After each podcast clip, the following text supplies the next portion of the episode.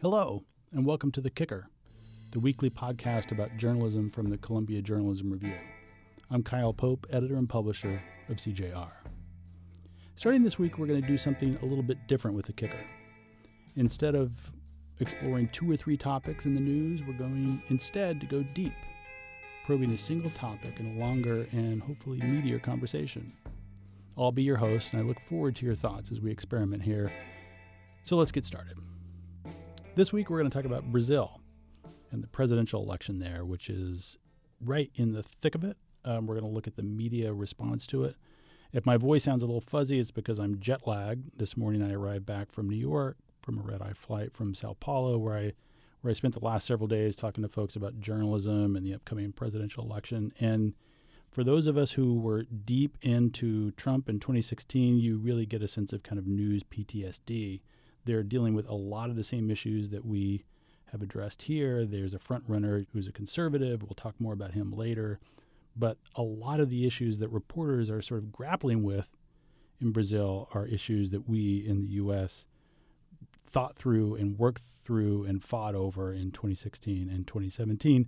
And all of this is coming in this context of, of a deteriorating climate for reporters around the world, raising the question of whether Donald Trump has laid the groundwork for Bolsonaro and others. So let's talk about it. To help me think through all this, I'm joined by Sarah Maslin, the Brazil correspondent for The Economist. Welcome, Sarah. Hi, Kyle. Thanks for having me. Sure. Um, people who are listening don't know this, but through the magic of long-distance air travel, um, Sarah and I spent yesterday morning having a very lovely breakfast in Sao Paulo. You're still there. I'm now back in New York in a um, studio, which is a sort of strange thing. Indeed, and um, it feels like a lot has happened even uh, even since our conversation a day ago. So fill me in.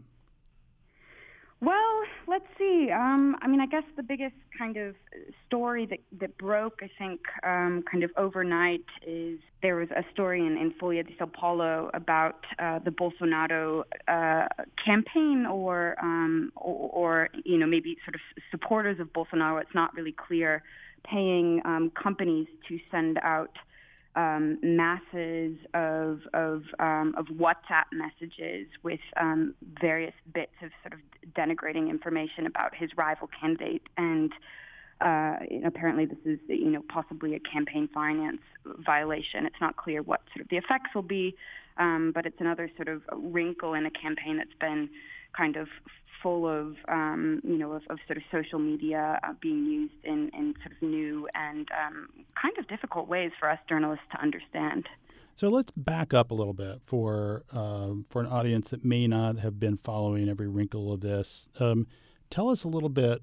Um, you know, one one of my observations was that this this whole presidential campaign has has like very strong echoes of the twenty sixteen race in the U S. They're bringing drugs, they're bringing crime, they're rapists, and some, I assume, are good people. So paint for us a picture of who Bolsonaro is, why people are making these kind of Trump comparisons.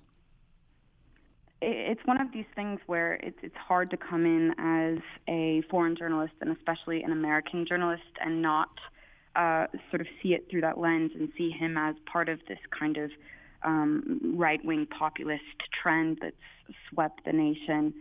Um, and so, I mean, he's painted himself as, as an outsider, um, promised to clean up politics. He's got um, pretty kind of uh, reactionary um, rhetoric when it comes to kind of social issues. Uh, those are the things that, that make him kind of very similar to Trump. But on the other hand, he yeah. And by the way, um, just just to give people a sense of what we're talking about here, he said he has said, for instance, that he wouldn't deign to rape a particular congresswoman because she was ugly. Uh, he said that he would rather have a son who was dead than one who was gay. Um, um, he's denigrated, you know, poor people and people of color. So. This is sort of well, this is one of the reasons why he's such a such a lightning rod, right? Absolutely right. That's what part of what makes him such a um, a polarizing figure. Uh, you He's know, sort of offensive. Who... Not sort of. He is offensive. offensive. Extremely offensive. So The Economist wrote this cover package that was really tough on um, Bolsonaro. Um, and, you know, this sort of gets to the question of how has he um, how has he and how has his support base sort of responded to the press. What was the response that you got to the piece? Well, uh, it was it, it was a response that I haven't experienced before. Um, reporting in Latin America, uh, I, I was in sort of Central America before coming here, and for the most part, you know, Latin America seems kind of out of, of the sphere of, of uh, controversy and and focus when it comes to the international media. And, and in Central America, you know, not a lot of people in the country that I was writing about read um, the stories that I was writing. That's not at all true in Brazil.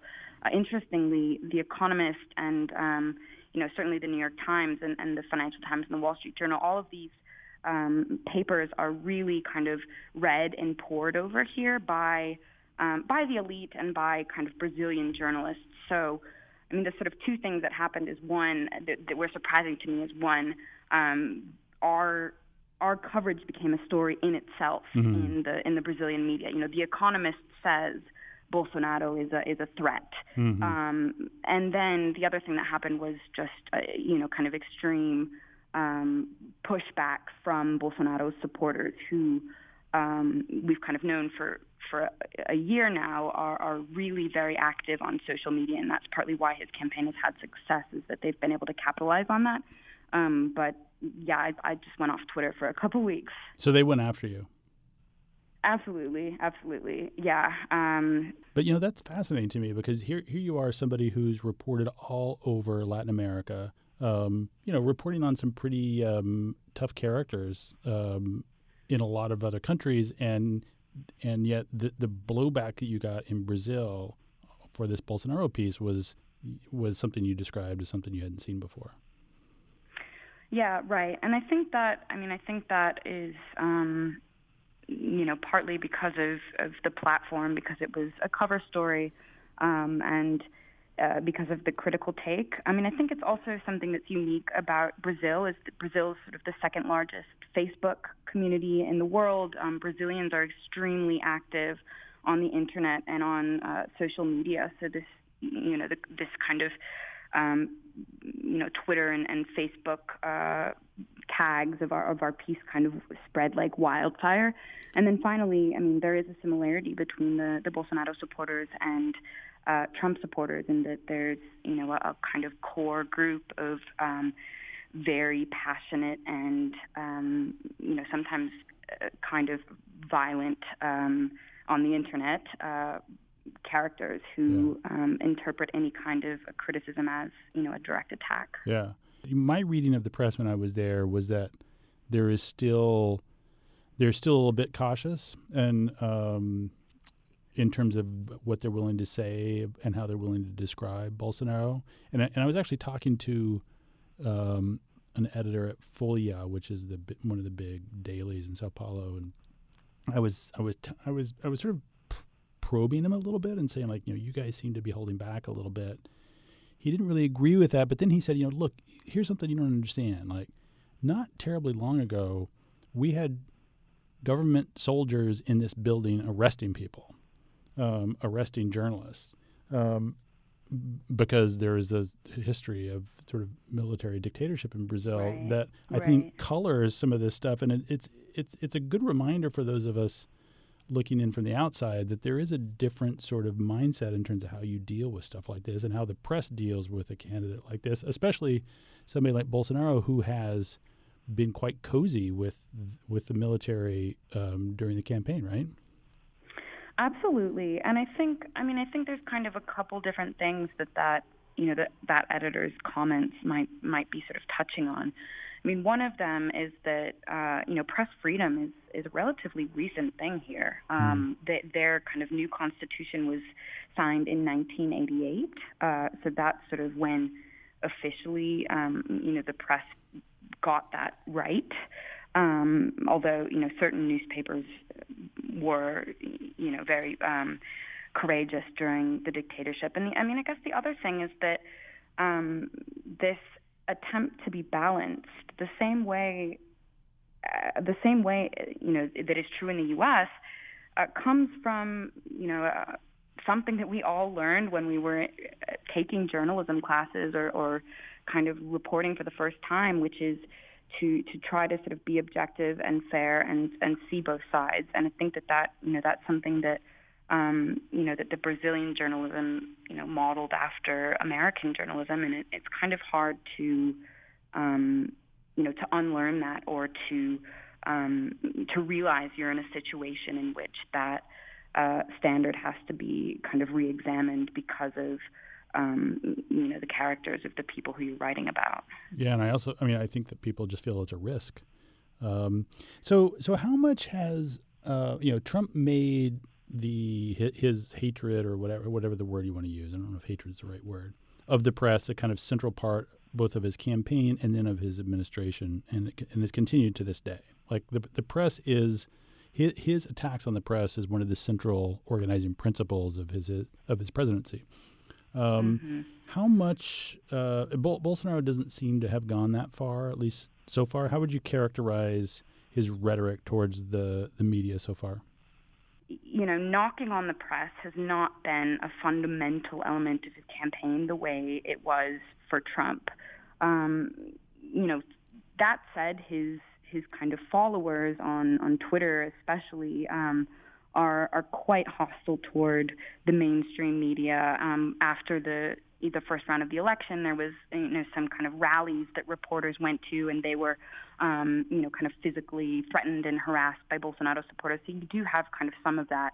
Um, and when Bolsonaro sort of has been Um, portrayed negatively in the press, he'll, you know, he'll say kind of fake news or, or use this sort of Trumpian rhetoric. Um, but I think, I mean, I think fundamentally one of the reasons why he um, he hasn't made uh, criticizing the press uh, kind of a big platform for himself is that he hasn't needed to.